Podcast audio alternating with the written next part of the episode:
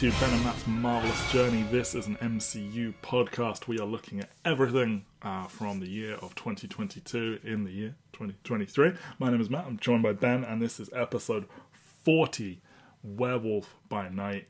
Ben, it, it got spooky last year. Hollywood's worst kept secret. Uh, people were talking about this thing.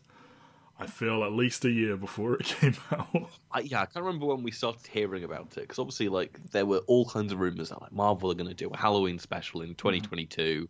It will it will release, and then like we're like Michael Giacchino's directing it. It stars Gael Garcia Bernal. Like, here's all the information. It's going to be filmed in the style of like a 19 Mm-hmm. of like a Hammer horror movie and all the rest of it. And everyone's like, okay, cool. And then the weeks and months went by and nothing was mentioned. And it is it it's announced at Comic Con, isn't it? Uh, they officially acknowledged it like a month before. Was it D23? Oh, maybe it was D23. I think it was part of their slate of like you know acknowledging there would be a Captain America four and like here's a trailer for Werewolf by Night and it's out next week and or two weeks from now or something and yeah and, and like yeah so uh, something to say up front is that like this is a character that is a deep cut even for like Marvel sickos like I would consider I wouldn't ever try and be like I know more than like anyone about Marvel. Like I am Mr. Marvel, but like I know a, I know a fair bit. And I had never even heard of Werewolf by Night because he's not a character that pops up super frequently in this day and age. However, you know, as we've touched on in like episodes on Shang-Chi, uh, the 70s were a different time for Marvel. We had black exploitation, we had kung fu, we had horror, uh, and I believe, Benjamin, if we want to just go straight to Comic Corner, that is where we find one Jack Russell. Yeah, I mean, I'm looking at this. So the Marvel Wikia has 177 credited appearances to Jack Russell, who is the Werewolf by Night, who's introduced in a Marvel Spotlight series, and they do like a three-issue kind of horror story about a werewolf. And horror is obviously part of the bread and butter of comics. Mm-hmm. Like, the, basically, like the superhero genre kind of booms into life in the 1930s with your Supermans and your Batmans, and is kind of hot shit in the 30s and 40s. We all know that Marvel gets into it with Captain America in the 1940s, and you've got like the Submariner and the Human Torch, and all these really, really early characters who are all also kind of by technicality war comics at the same time. Like they're mhm. kind of like like even Superman is is fighting Nazis and stuff like that, whilst also doing the normal Superman And you stuff. got GIs passing comics around while at war and stuff like that. Yes, exactly. and then superhero comics kind of go away. Batman and Superman don't because Batman and Superman kind of like cement themselves in the culture as does as does Wonder Woman. But like Marvel definitely are on the downswing in terms of superhero comics and a lot of what makes up the publishing imprint around that in the 1950s and whatnot is romance and horror are kind mm-hmm. of the two things. Even marvel when you when you go back to those very first marvel comics that feature the superheroes quite often what they are is horror comics or in like horror like t- here's a five page kind of like spooky story that's kind of like telling the story of this person who, who designed a machine to speak to ants and stuff like that and, and they're not really superhero comics in the way that we think of them now. But horror was definitely a huge thing. That's where you get like EC comics, the kind of thing that Rob Zemeckis used to kind of like play around with. When you when you think of um, Tales of the Crypt Keeper, Yeah. like, that is very much riffing on on this kind of era of of horror comics. But as all things are cyclical, superheroes come back on force in the 1960s, and it's basically all that Marvel publish for a decade. Is, like sorry, is some of that because of the comic book code cracking Yes. down on horror? Yeah. Exactly. Yeah, it is very much that where like th- th- this goes away, and I mean it's always fun when people go back to like that horror era. I don't. Did you play What Remains of Edith Finch? Yeah. Uh, you did, like because there's that one part of that game that's told in the style of like an old EC comic story. Uh, which is just a lot of fun, but like that is very much what like people who were like particularly kind of like your baby boomers, like coming up in their teen years, they are really running rampant in this era of of horror comics, and quite often when you hear again, like Rob Zemeckis is a big one. Like he is someone with huge 1950s nostalgia built into him because that is when he was a teenager, and and when he thinks of comic books, that is what he his like model of of all this stuff is but yeah, comic book code comes, comes in, everything kind of gets a little bit neutered, and so you end up with the 60s being Marvel doing the, the stuff we all know about the Stan Lee, Jack Kirby miracle run of Fantastic Four, uh, like Thor and X Men, and just every single Marvel character that is the foundation of their entire publishing empire. And then I, I don't know what it is that kind of comes around, but in the 1970s, there is a sudden surge of a very different kind of comic that's coming out, and it, like it feels like the first generation of Marvel writers is kind of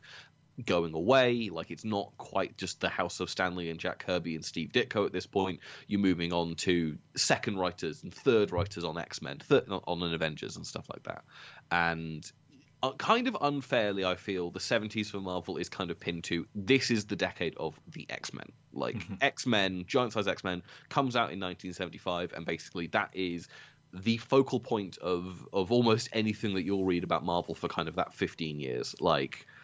Uh, 1975 to like 1991 is the heyday of Chris Claremont X Men, and it's it's. I mean, you've read the stories about this time and all the rest of it. And there's mm-hmm. so often like entire chapters devoted to the behind the scenes going on on X Men and how X Men is kind of propping up the the the entire house of ideas uh, at this point. But Marvel are getting weird behind the scenes, and we've discussed it where they're being a little bit reactive because it is very much like, well, what what are they doing? They're doing black exploitation comics with Luke Cage. They're doing kung fu riffs with with Iron Fist and with Shang Chi, and I, I think I have to assume this is kind of the the surge in the 1970s of kind of like television show of hammer horror and also like late night horror classics on TV that I feel like really, really come to the fore in the 1970s.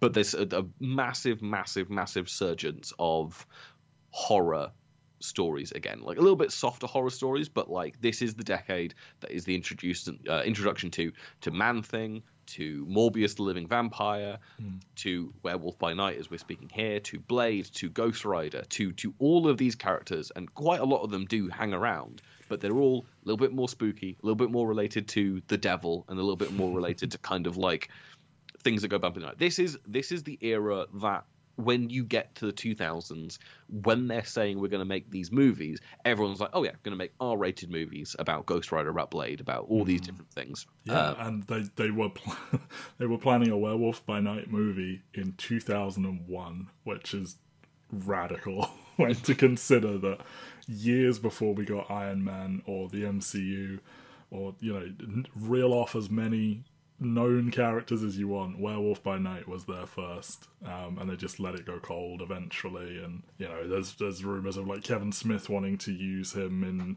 Kevin Smith. They were going to build up to that, like the combination of all the shows like MODOK and Hit Monkey and all these different shows are going to cross over into a into a final thing. And he was like, "Oh, can I use Werewolf by Night? Can Man I Thing. use uh, Can I use Man Thing?" And they were like, "Uh, no." No because we're doing it. We're doing um, we're doing um, something in the MCU. You can get the characters you don't care about in the MCU. Yeah. So I mean, which probably speaks volumes about how late into Ant Man and the Wasp they decided they were using MODOK. Indeed. Um, God, yeah, and yeah, I mean, so a long story short is that that is quite is a character that kind of goes away for a while, and like his legacy to me is that's where Moon Knight comes from. Mm-hmm. You know, from from reading up on Moon Knight and reading some Moon Knight and stuff like that. And you know, we were talking before we started recording. He he pops up in Daredevil very briefly and, and, and stuff like that. But you know, not a guy that is front and center.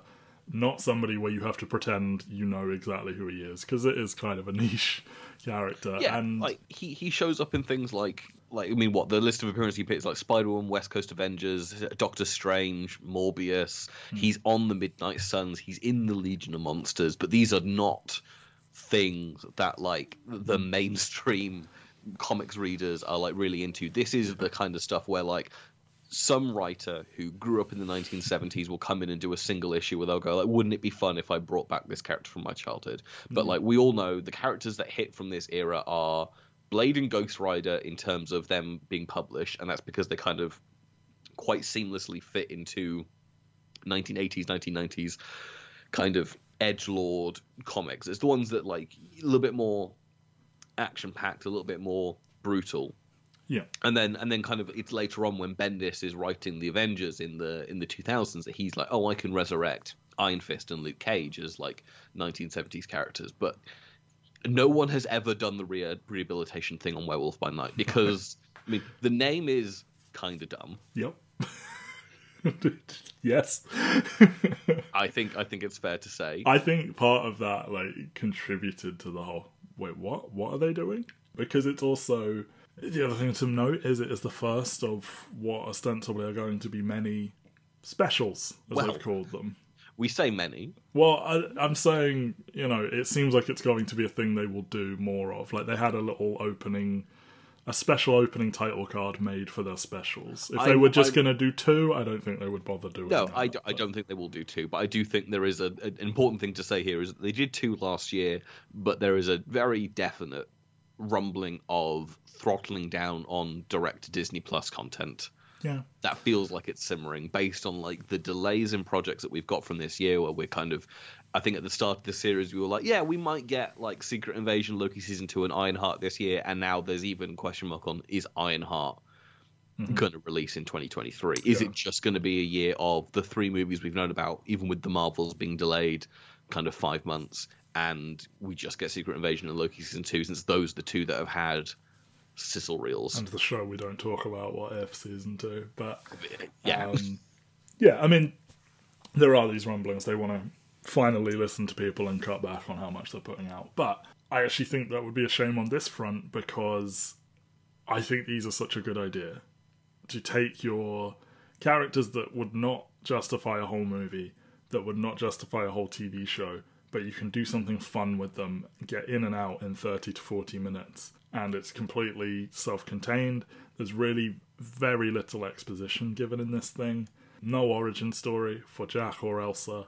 Um, and perhaps we should dip back to Comic Corner for Elsa, but I don't know. Um, but yeah, like, and I should just say up front, like, I am smitten with this thing. I know you are like positive, but less enthusiastically so than me. And I just, when they released this, I was like, cool. Can you do a lot more of this and a lot, and a lot fewer TV shows, please? my main worry with this is is this what they're going to do with like obviously they followed this up with Guns Galaxy the holiday special which we're not going to do a dedicated episode for because it's it's very slight and it feels like it makes more sense to just slot it into a volume 3 discussion next year yeah. As I th- opposed I uh, think like even on this episode it's too tonally kind of like weird to discuss this as Yeah. We- two, one episode We talked about doing like a, a specials double bill roundup, whatever, but then it's like, what if one year they do three or five or one or whatever? Like, so I think we're just going to take them as they come. I think this one merits discussion. I think Guardians does not really. Like, we can give it five minutes in when we do volume three um, at some point in the future. But yeah, I definitely Guardians was a bit of a bummer after like how positive I was about this as a concept, but like I do still believe there are characters that you could just do 35 minutes, 40 minutes on. Here they are, and then you could easily do a Midnight Suns movie where Jack, Elsa, and Ted, Man Thing, all rock up and, and are and are part of Yeah. that. Um, and it would be fine. And you could probably soft reintroduce them because I mean you didn't really explain who they are in this, so you could just have somebody say out loud who they are, kind of thing. My response to them having so much shit was, what if you turn some of these like 500 TV shows into specials and like. I, even if it's bad, I would rather sit down and watch something bad for half an hour than Yeah, for like just- eight weeks. this just feels like it, it's such a weird thing where like this this special in particular is so divorced from anything else that they're doing in the MCU at the moment, unless you want to say that like Moon Knight and Blade are kind of like setting up yeah, this supernatural corner of everything. But like it feels like they probably want to do something big in this corner at some point Yeah. based on like what projects they're doing. But like it's kind of two sets in total, really. Uh, it's filmed in black and white, which I have to imagine does wonders for making this look a little bit more high end than it probably really is. Like you probably can cut some corners in terms of it, It but was actually filmed in color and they converted it in post, which was surprising to me because one of my points was, look at this compared to the black and white scene in Thor. Um, I think it's just down to it being better lit and framed, and so the black and white does it more favors. No, I, I, I hear what you're saying, and just yeah, like, I, I just, they, I just can't imagine like Guardians of the Galaxy Holiday Special is all filmed on sets that they already made for Volume Three. Oh, yeah. I can't imagine them going like, yeah, we I know we're working on the Nova TV show. Can we convert Nova into a Yeah. special? It's like. Ugh, I feel like you need the special effects budget of something a bit bigger to do Mm. Nova any justice, yeah, yeah, yeah. potentially. That's And their problem with space in general, though. Like, Yeah. like you can draw people flying through space, and it looks dope. But like when you have to actually translate that, it's like, ugh. And then Wonder Man feels like it's threatening to be playing in the same realm as She Hulk kind of thing, as like a meta, humorous kind of Mm. Like look at superhero genre. Which again, like if to do that justice, maybe you do need to do multiple episodes. But then, the, again, as as you, your positivity around this is definitely well suited because this feels like it has an idea, Mm-hmm. it gets in, executes, it, and then gets out within fifty minutes. yeah, Like it's really kind of remarkable Mm. that it does. And most of my issues with it come from I wish it committed a little bit more to being a hammer horror thing. really, okay. Like just in terms of like I wish there was like more canted angles. I wish it like They have Q marks, Benjamin. Um, this is true. And then and then the other thing is it's still really really slight and I'm like I don't know if I, this I, no, I, I, I think it's night and day with Guardians in terms Oh, of like how slight it is because like there are potential consequences that come out the back of this thing, whereas the Guardians it's like they have a little sing song with Kevin Bacon and everything's fine. I mean, you know, revealing that Mantis is Peter's sister, I guess, could be a thing, but like that was this- a deleted scene from volume two anyway, so it's Oh, like it? inf- Oh, okay. Oh, it's information that has existed oh, since that okay. movie came out. Yeah, but I mean, this could potentially serve as a, a soft prelude to a future thing, and like establishing a. You know, you you talked about it that like it felt like in a very aimless phase four, one thing they were doing was sort of staffing up, as it were, like building teams quietly. Like with every project, it's like ah, there's a young kid who could be a young Avenger, or ah, here's a spoopy boy, he could be a Midnight Sun, and so on and so forth. Like you know, you've got Blade, you've got the Black Knight, you've got Moon Knight. You could have Doctor Strange in there if you don't think he's too big of a star to share the limelight. Um, I mean, I think we we all need to discuss the definitive version of the team is the team from the video game, which of course features uh, everyone's favorite spooky characters such as Iron Man, Hulk, Captain America, Mm-hmm. Wolverine, Spider Man. I was also skeptical about that, but they make it a whole thing where it's like the actual Midnight Suns don't get on well with the Avengers, and you, the player character, have to make these two teams cooperate. It, it kind of works. That game kind of rules.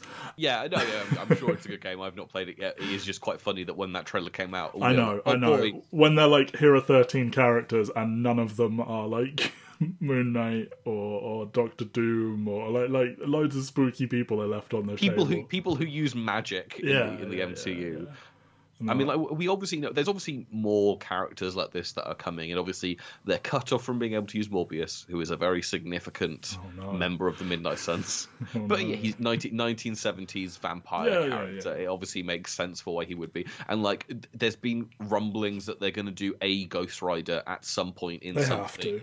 Ghost Rider is one of those characters that, like, like the Silver Surfer, people who have no general overall interest in comics are like, yeah, Silver Surfer fucking rules, and it's Yeah. the same with Ghost Rider. Like, it's just that question of like who do they dip into like is the first time we see ghost rider going to be Nicolas cage's back or is it going to be even more obscure and like the ghost rider from the the uh, agents of shield version played by gabriel luna, Gabriel Luna, Uh, yeah. it's like he's back he's back himself. I mean but then gabriel luna like he's had a really good career since he was an agent of shield like he's on the last of us now. He is the villain of terminator dark fate. Like he is no longer I That- I think they are I think they are currently in the comics very wedded to Robbie Reyes, who has a, a sick ass muscle car as the Ghost Rider. Like every kind of use of Ghost Rider is him. But like I know Feige loves to go back to basics and origins and stuff. So like, do you pass up on Johnny Blaze with his sick hog? I would go wild and see if you can get Nicolas Cage to play Johnny Blaze, like mentoring Robbie Reyes. But maybe he wouldn't do it. But he made two of those fucking things because he loves Ghost Oh, Rider I so will much. say, so- I will say, like completely on tangent because I do want to recommend some comics off the back of this. Uh, if if you want to go see some of the best art in comic books, I would recommend the Robbie Reyes initial run of All New Ghost Rider, which is drawn by Tradd Moore, who is someone who I absolutely adore in this space.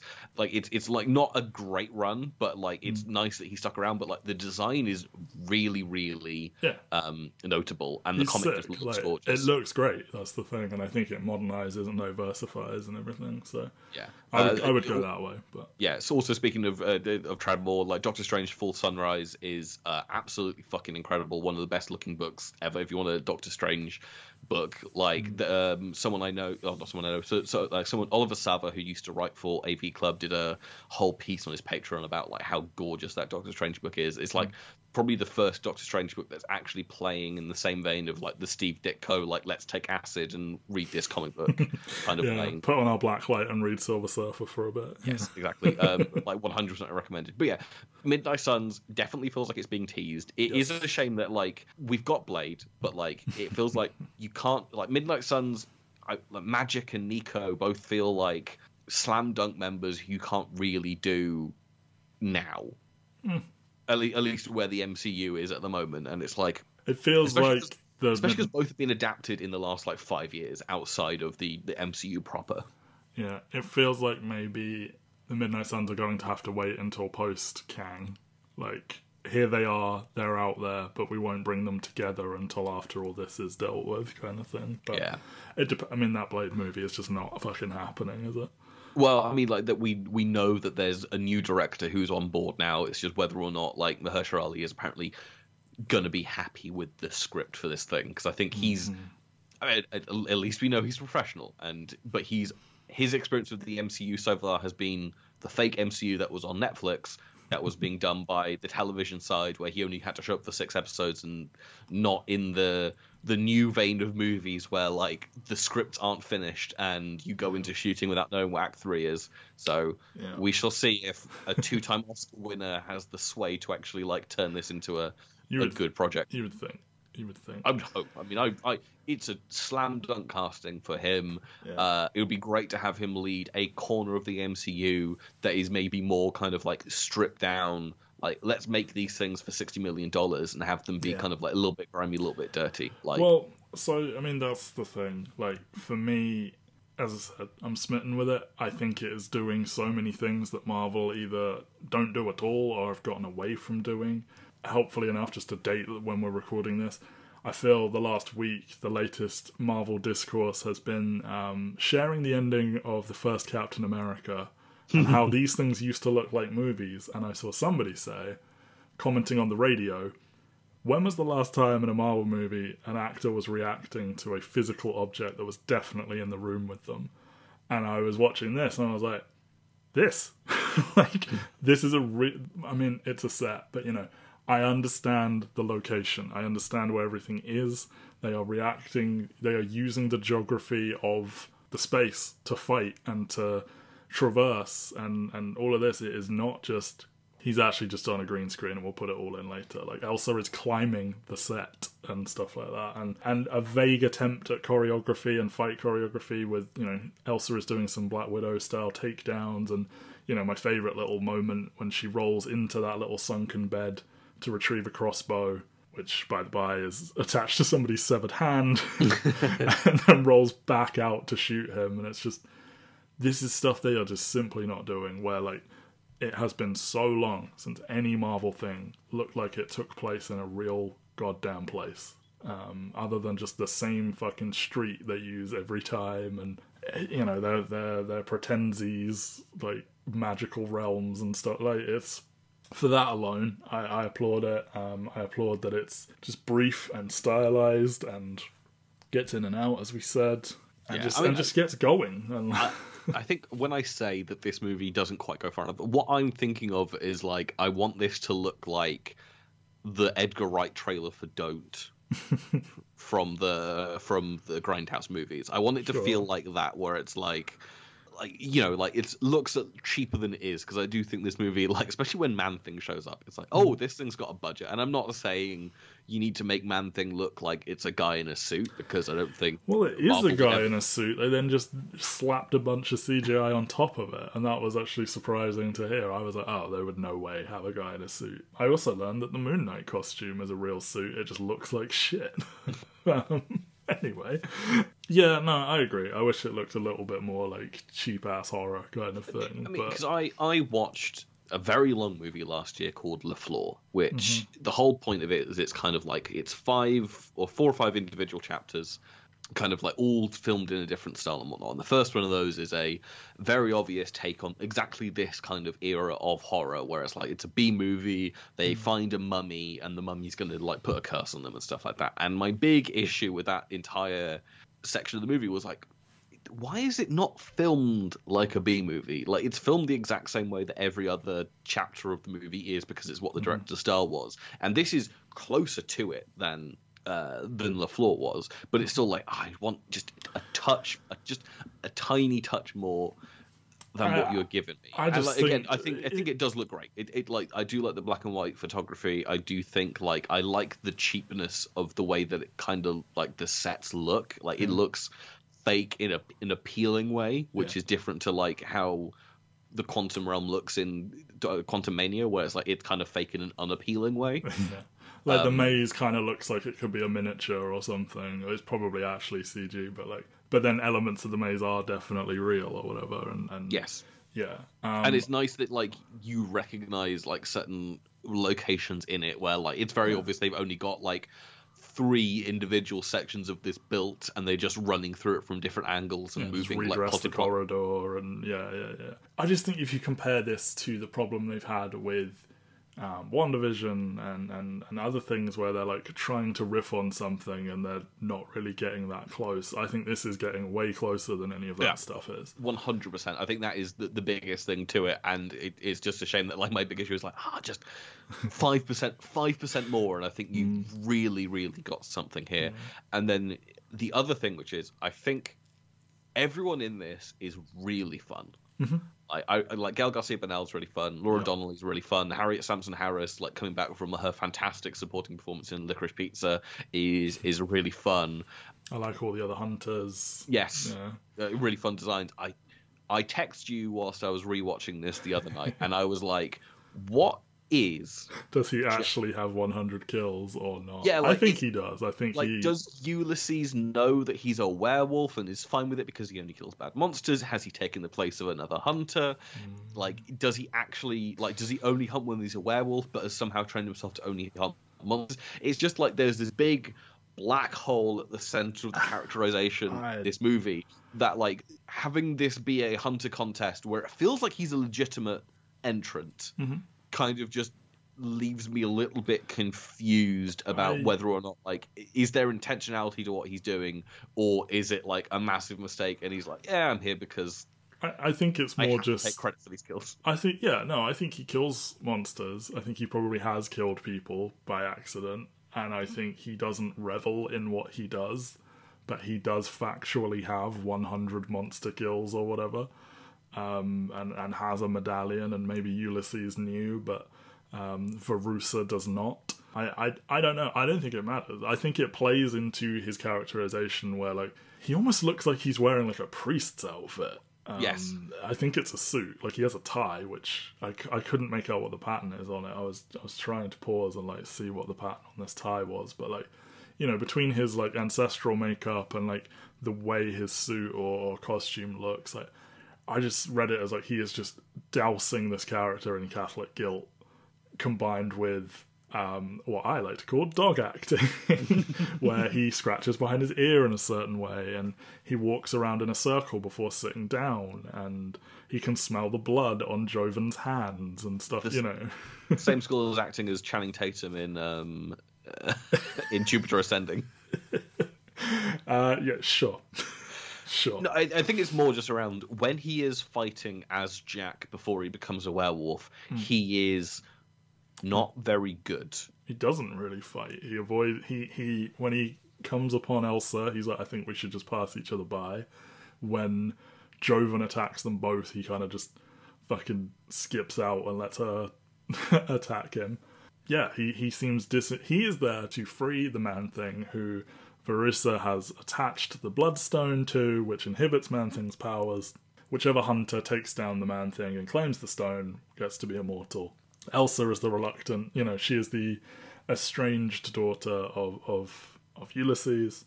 Verussa hates her. She has a right to enter, and Jack is our sort of mysterious, sympathetic lead character. And uh, yeah, I mean, they they are the nice two. They bond. I love them sort of sitting down and talking in the mausoleum.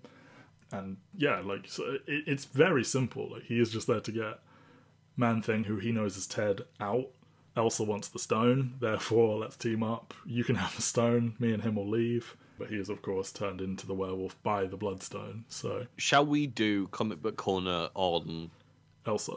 Theodore Ted Sallis. Oh, okay. Elsa Bloodstone. Sure. I mean, should preface it by saying, like, I've literally been begging them to put Elsa in the MCU for a very long time. Yeah, was she number one on your list? She wasn't number one, but she was in there. I now, I now want to look uh, into the real world. Don't look at it. Don't characters who should join the MCU. Don't look at my accidental racism. So I've got Hercules. I think Hercules might have been number one. Elsa's, Elsa's number ten. Who's yeah. there? Captain yeah. Britain, not yet. Spider Woman is getting uh, is in this is the Madam Web movie, sure. so take on her. The Sentry is coming. Uh-huh. Moondragon and Phyla-Vell. Probably not. Not not, not yet. Namor is here. We've yep. got Namor. Yeah. Uh, Angela, mm, we'll see. Mm-hmm. Nova is in the in the Cruxman cast, but it's not Richard Rider Nova. It'll be yeah, the kid version most likely. Sam and, and Brett Goldstein as Hercules. So like a lot of your list. I got most of them, and it just goes to show like I mean, the news that Namor was actually definitely in Black Panther came quite late because I was asking for Namor, and that feels like forever ago that we knew that Namor was coming. Um, yes, I just like Elsa Bloodstone, but yeah, why don't I mean, you tell us about her? Elsa is a character, one of the relatively new characters on this list, very similar to America Chavez, where she debuts in a miniseries uh, written by the saviors of the Guardians of the Galaxy, Dan Abnett and Andy Lanning in 2001 she is the son of a kind of like of Ulysses Bloodstone, who's been showing up for for a while at this point. Again, he's introduced in the 1970s mm-hmm. uh, in the in the same kind of like I think he actually debuts in the same comic that.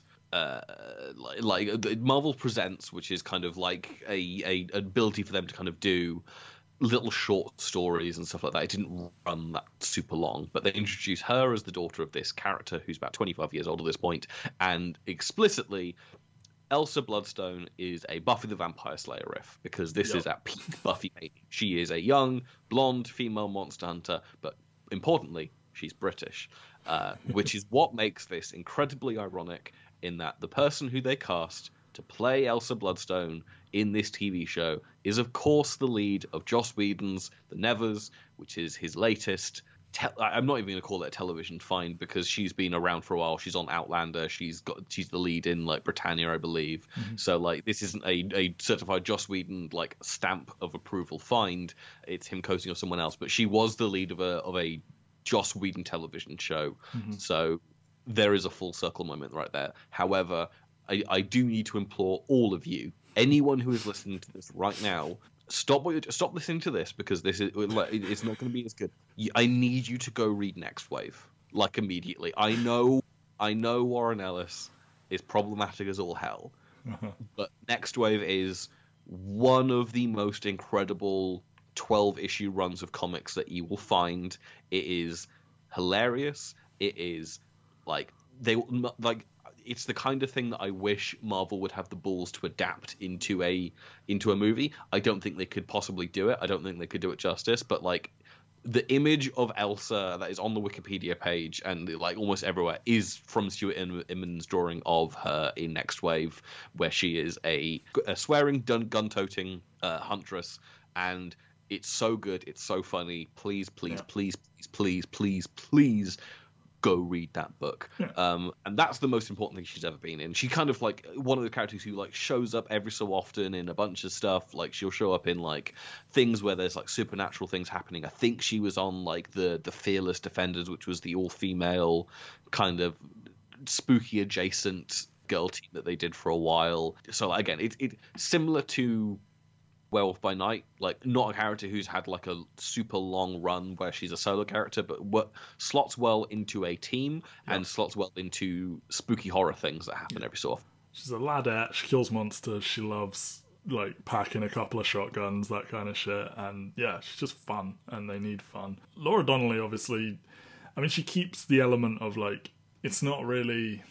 I think of Elsa as having more of a youthful defiance, I guess, in that Buffy sort of vein, whereas she goes more with like she's just weary, like fuck off, mate, kind of thing. It is interesting that obviously Laura Donnelly is in her forties at this Yeah. point, so it's like it's definitely not the kind of casting they'd be making where like the people they've been putting investments into is like here's Iman, here's Florence Pugh, here's uh, well, we Hayden don't. Yeah, we don't need ten things with Elsa in them. No, no, no. I'm not saying that, but it is interesting where like it very obviously is not going to be. She is not the lead of the MCU, but it's a it's a fun casting choice. Yeah. She's really good in this role. I hope we see more Elsa. I hope we see more comedic, sweary Elsa in the Yes. future. But I, I We'll think see. I think they the way this ends with like her inheriting the mansion and the stone and like you know she is a seasoned monster hunter kind of thing. I think it sets her up quite well to presumably be a like key pillar of the spooky corner where Jack could almost be her like almost quiet, mild mannered bud, whereas she is like trading barb, barbs with Oscar Isaac and Benedict Cumberbatch and Mahershala Ali and and yeah, I I hope she comes back. I mean, it isn't quite the Elsa that I was expecting, but I'm just really happy the character's here and I do like what she did with it. I think putting the transformation scene on her reacting to it and the silhouette of him changing kind of thing, I think that was good choice and it needed I needed to believe that she was afraid despite all the shit she'd seen, kind of thing. And I think that worked really well. And then there's Ted. and there's Ted, Man Thing. A um, confusing origin. Like, I was trying to look into this, like, which one is a rip off of the other out of Swamp Thing and Man Thing. But they're both kind of made by the same person. Like, who were living together. No, well, I mean, the people who wrote the first issues were living together, Yes. and like the first issue of one comes out first, and then like the first issue of the other comes out, and then the. I think it was the, like yeah, so Ma- Man Thing and Swamp Thing are very similar in Yeah. terms of their concept. Obviously, Len Wein is the creator of Swamp Thing, um, and then uh, he was he was Gerry Conway's roommate, Right. Who is one of the four credited creators on Man Thing, which is Stan Lee, Roy Thomas, Jerry Conway, and Gray Morrow. And they were, and obviously, the thing with Swamp Thing is the Swamp Thing that everyone knows and likes doesn't even come fully formed until you get to the 1980s when Alan Moore takes over yeah. but these two characters are kind of like side by side for quite a while like both kind of like creatures from like riffing on creature from the black lagoon Yeah. almost in, in a lot of ways kind of like eco friendly kind of like horror I represent the planet. I'm going to kill all humans. Kind of. yeah, yeah. Steve Steve Gerber, best known for creating Howard the Duck, is is well known for a run on on Man Thing. Uh, again, never a character that kind of like really pops off. Like that's the thing is like this is a safe haven for characters who have at one point ru- run a comic but never really have done enough to kind of like necessitate a full I run. I think you are far more likely to have seen Man Thing pop up over the years than you are Yes. the other two here because he is he is useful for like a big event comic.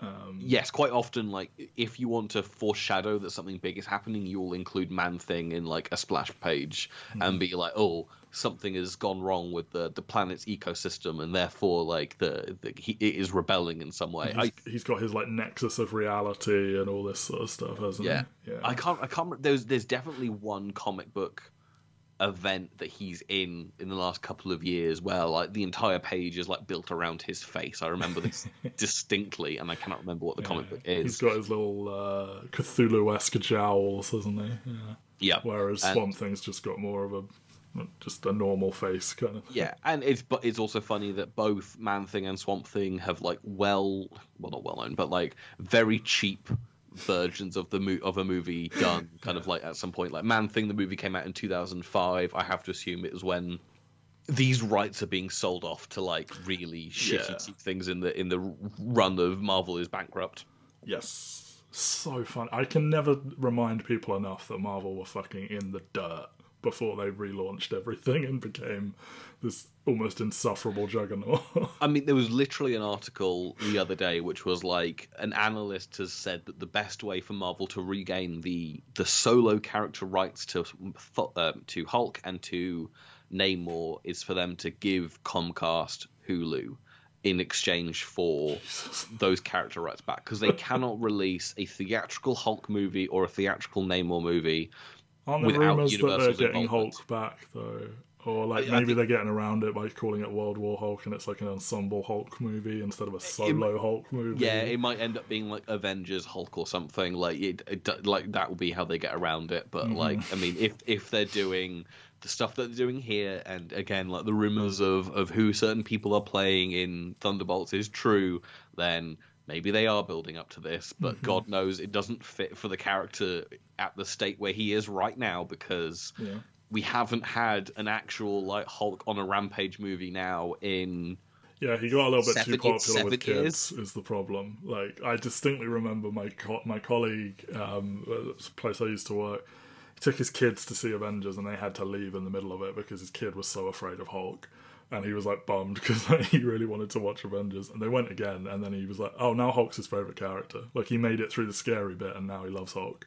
And I think that Hulk's popularity with kids has pushed him in this way where he there's a very I mean you're getting a bit of it here with Ted and you get it with Groot where it's like giant hulking thing that like says cutesy or funny things kind of thing and, and, like the the the ted stuff feels like it's riffing off of groot but like the most pop like hulk has been around for fucking forever enormously popular most of his comics suck the most popular one in recent times is the one where they're like let's make him a fucking horror show. Like, let's make the Hulk a supernatural, like, oh my god, it's the Hulk kind of. Yeah, thing. again, written and drawn in such a way where it looks like the old EC comics from the 1950s and, 19, and stuff like that. Yeah. So it's like very explicitly that. It's just weird. I, I don't know if I brought it up on the She-Hulk episode or not, but like the size discrepancy between Abomination and Hulk. in that show is kind of bonkers yeah. and it's like i know it's a conscious decision where like current Hulk banner where he's like at peace with himself is uh-huh. kind of like sized down. He's still big, but he's like I told you all. I told you all in Endgame that Smart Hulk was a bad concept. Anyway, um, yeah. So the man thing thing they're going for here, like you know, they've softened him. He's a he's a big teddy bear. If you're his friend, uh, Ted teddy bear. Um, if you're his friend, uh, his powers don't. Isn't it? He only burns you if you have fear in your heart or something like that. Uh, I mean, some, it's, one, some... it's one of those ones on the Wikipedia. We have oh god, no, no. Superhuman strength, durability, and stamina, empathetic senses, chlorokinetic regeneration, size alteration, corrosive chemical secretion, teleportation, portal creation, fear empowerment, reality guardianship, and plant manipulation. I think that fear empowerment thing is tied to because, like, you see, he put he squeezes Jovan's head and burns it to nothing, and then at the end he grabs Verussa, both hands, and just chucks her across the room, and she's dead. Like, but I think if he if he touches characters that do not have fear in their heart, then it's fine.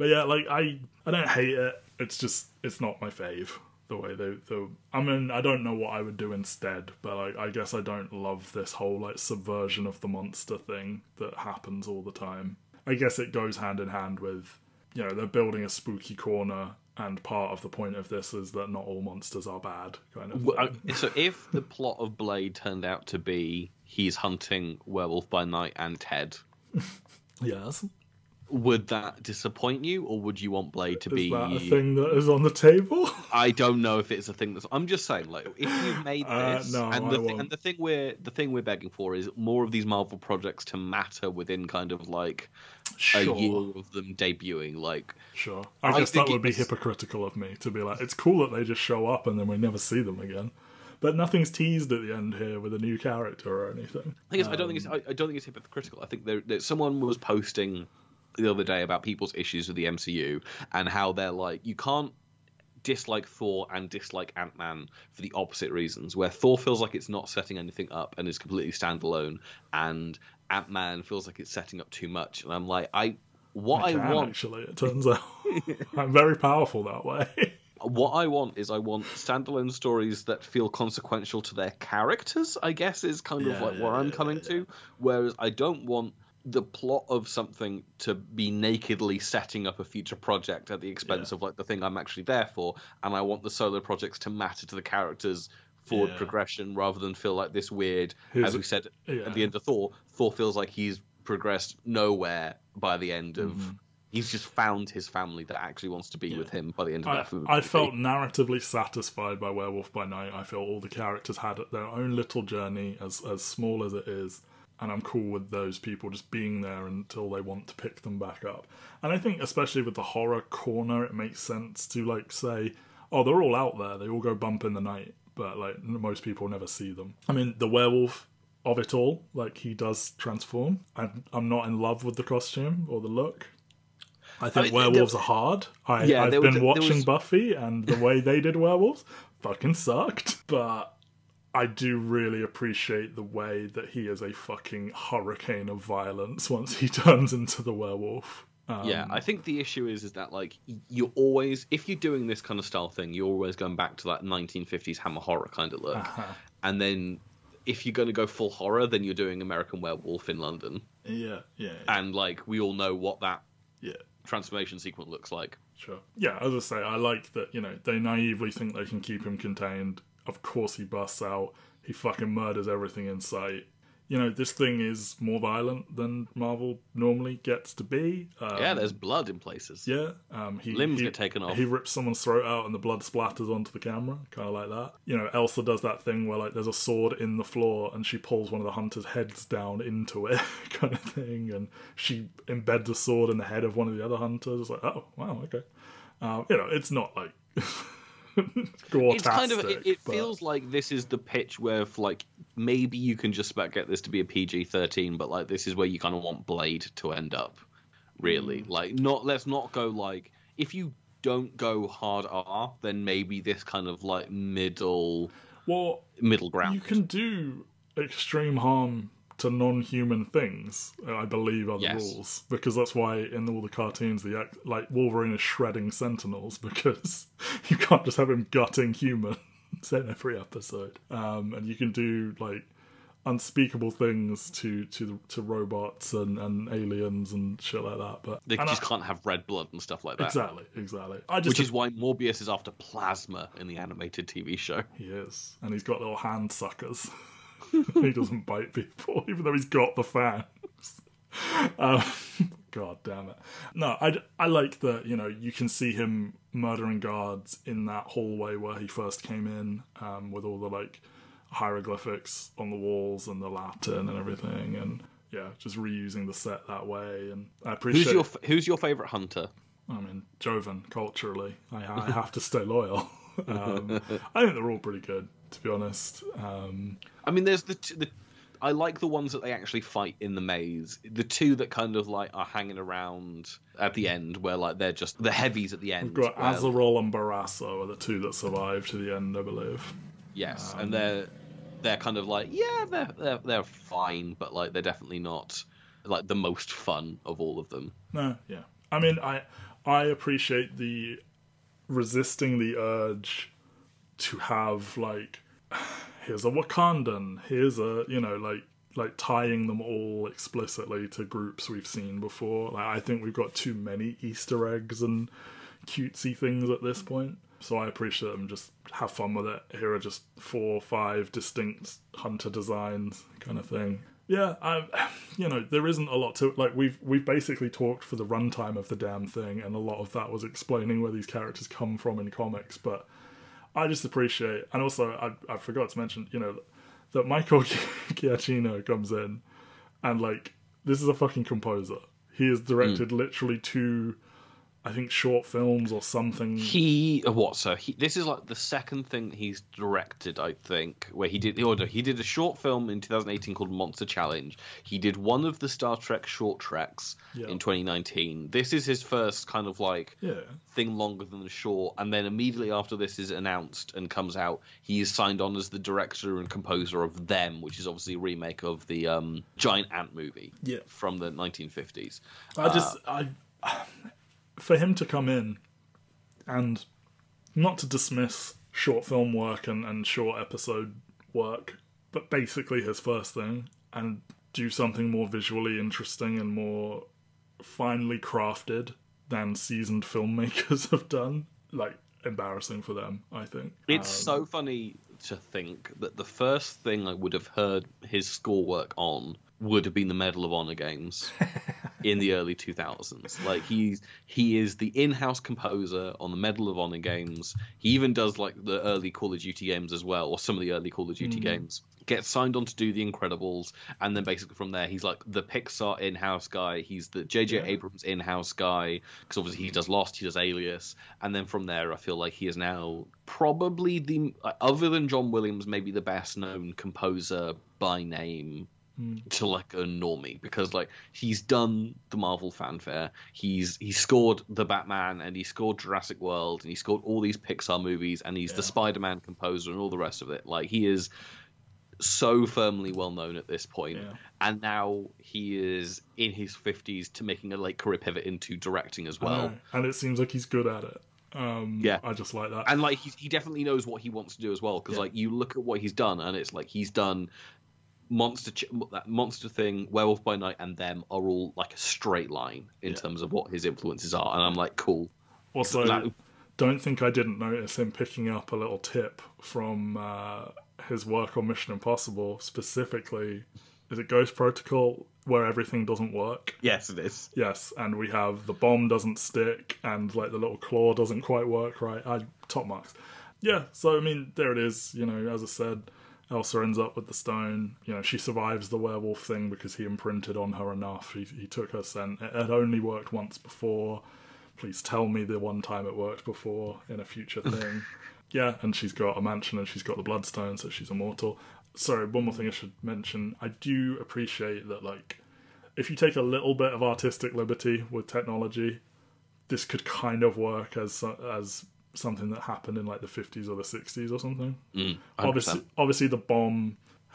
I don't know, but like it's it feels like something that could be in a schlocky 60s spy movie where like oh we have a tiny explosive that sticks to things kind of thing. so i do i do have one thing to ask is Yeah. the ending hmm where so I like the first step of this, where Elsa is sat in the chair holding the bloodstone, and then Oh, it goes. The color comes back. it in. goes, the color comes back in, but it's kind of a very like saturated color that does. I, I like- appreciate that they do that. That like it, it comes back in. It feels like early Technicolor kind of. Yes, hundred percent. But then I feel like they really hit it over the head by playing over the Somewhere over rainbow. Yeah, yeah, Yeah, yeah. and then and then you have the final scene with Ted and Jack like in color as well. Yeah. and I'm like, I, I didn't like I that one as much. No, that's the thing. Is like it's it's obviously there as like the jokey MCU tag to this thing, and I'm like, no, I think you end with Elsa and the Bloodstone and having it look Technicolor, Yeah.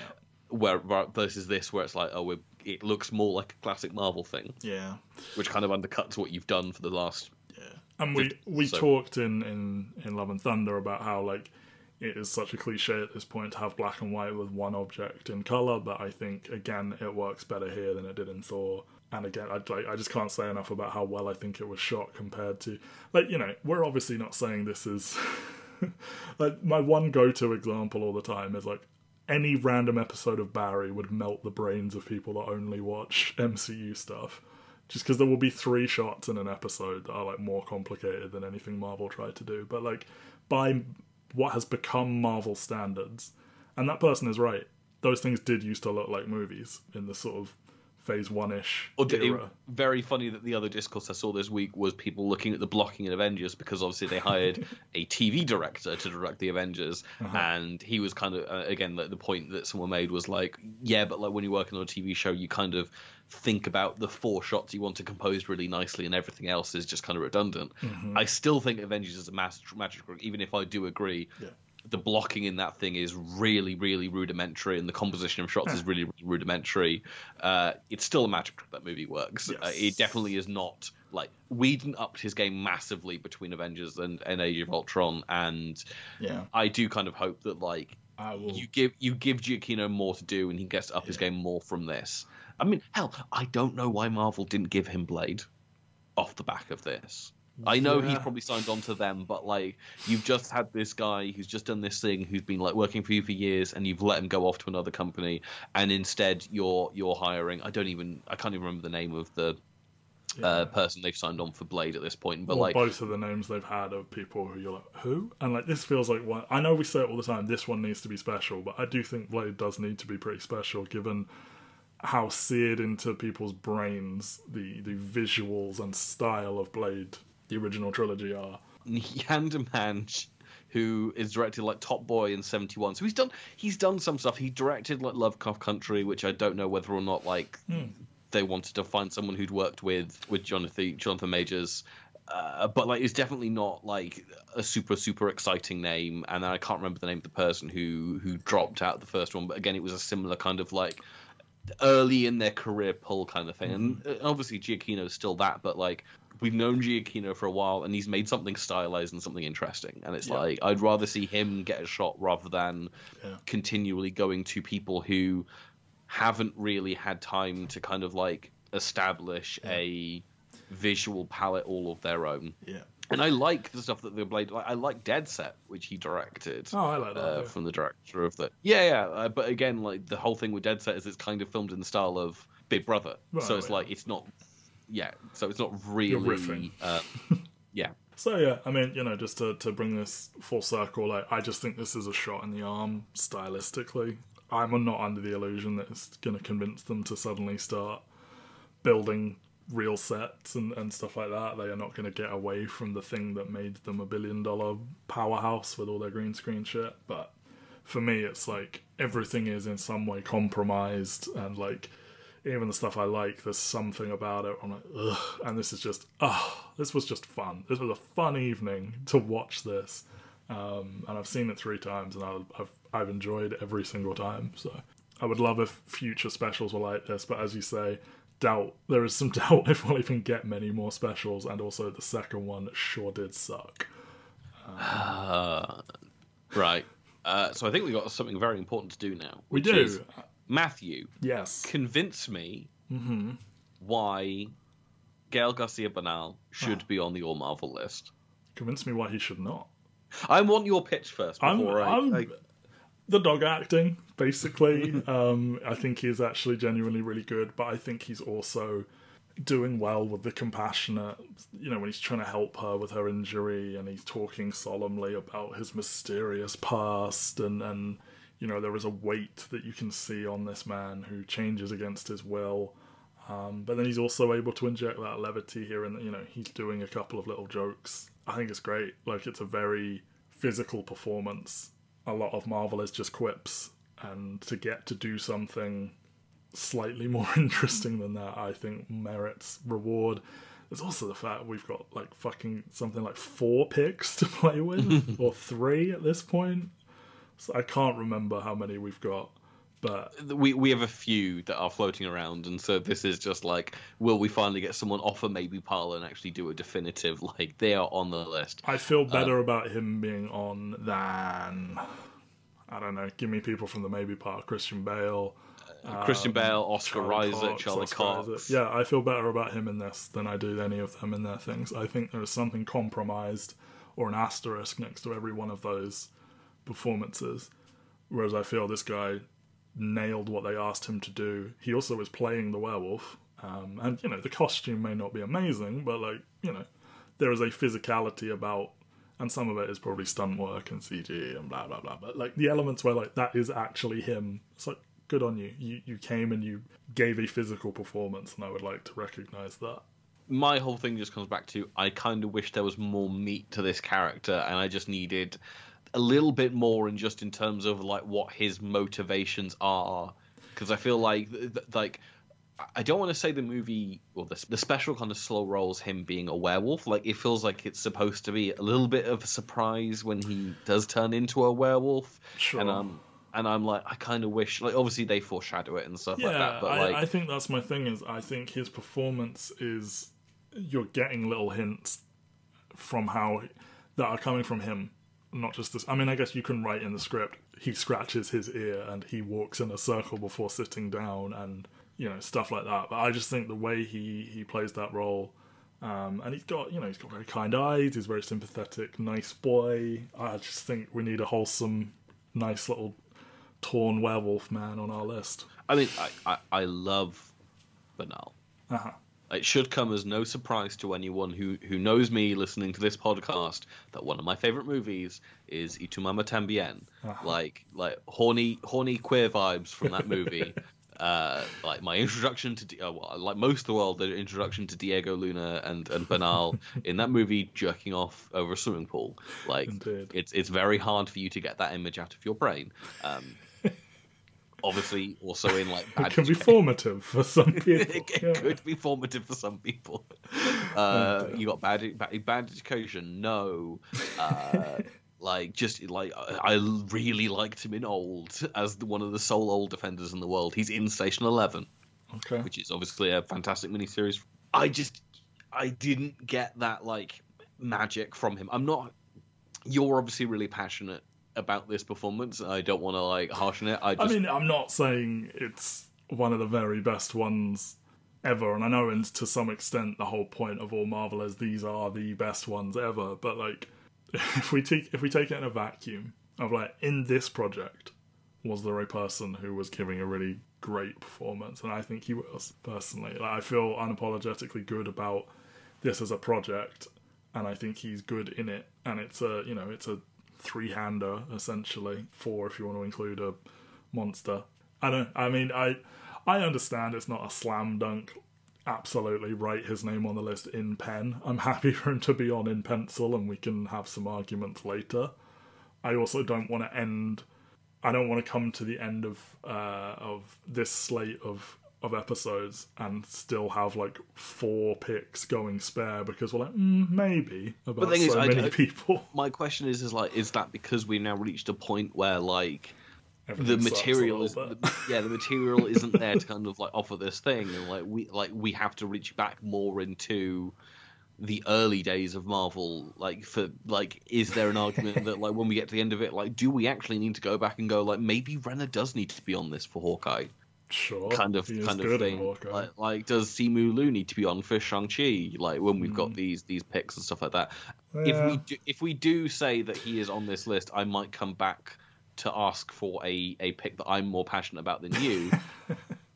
would sure, be my, would be my I, caveat. I am happy, as I said, to write him in pencil, knowing that next week is the end of our little run, and there will be names to give out. And if it becomes a tight squeeze, I'm happy for him to be the first one who drops off.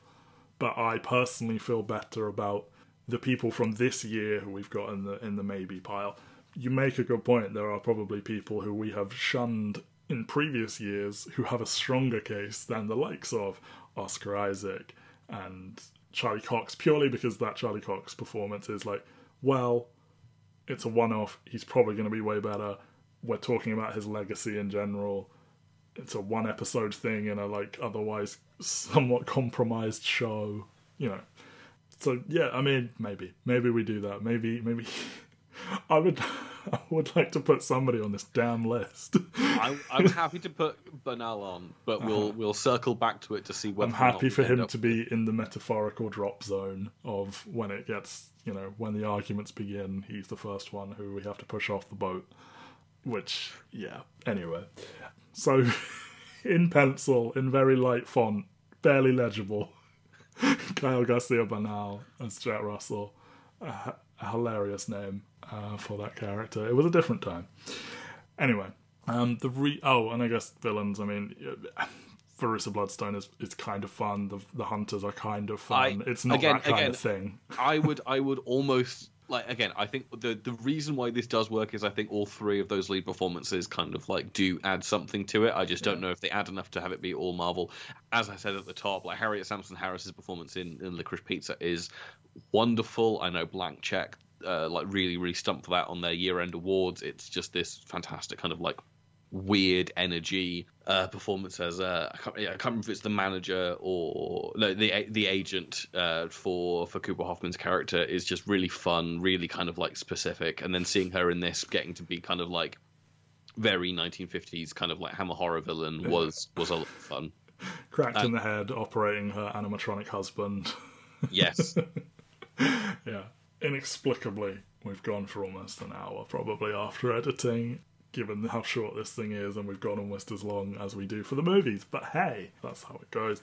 As I said, next week there will probably be many all Marvels to give out. We've already said we are not doing a Guardian special, so next week will be our final project that we're Yeah, we covering. might, we might do we might do another episode if to do It'll- the discussion on all Marvel at the end of this to kind of Yeah, like we need to catch up on where we're at. Like we we bring it up each episode, but the list is now so big it's not practical to read it out every single time like we used to.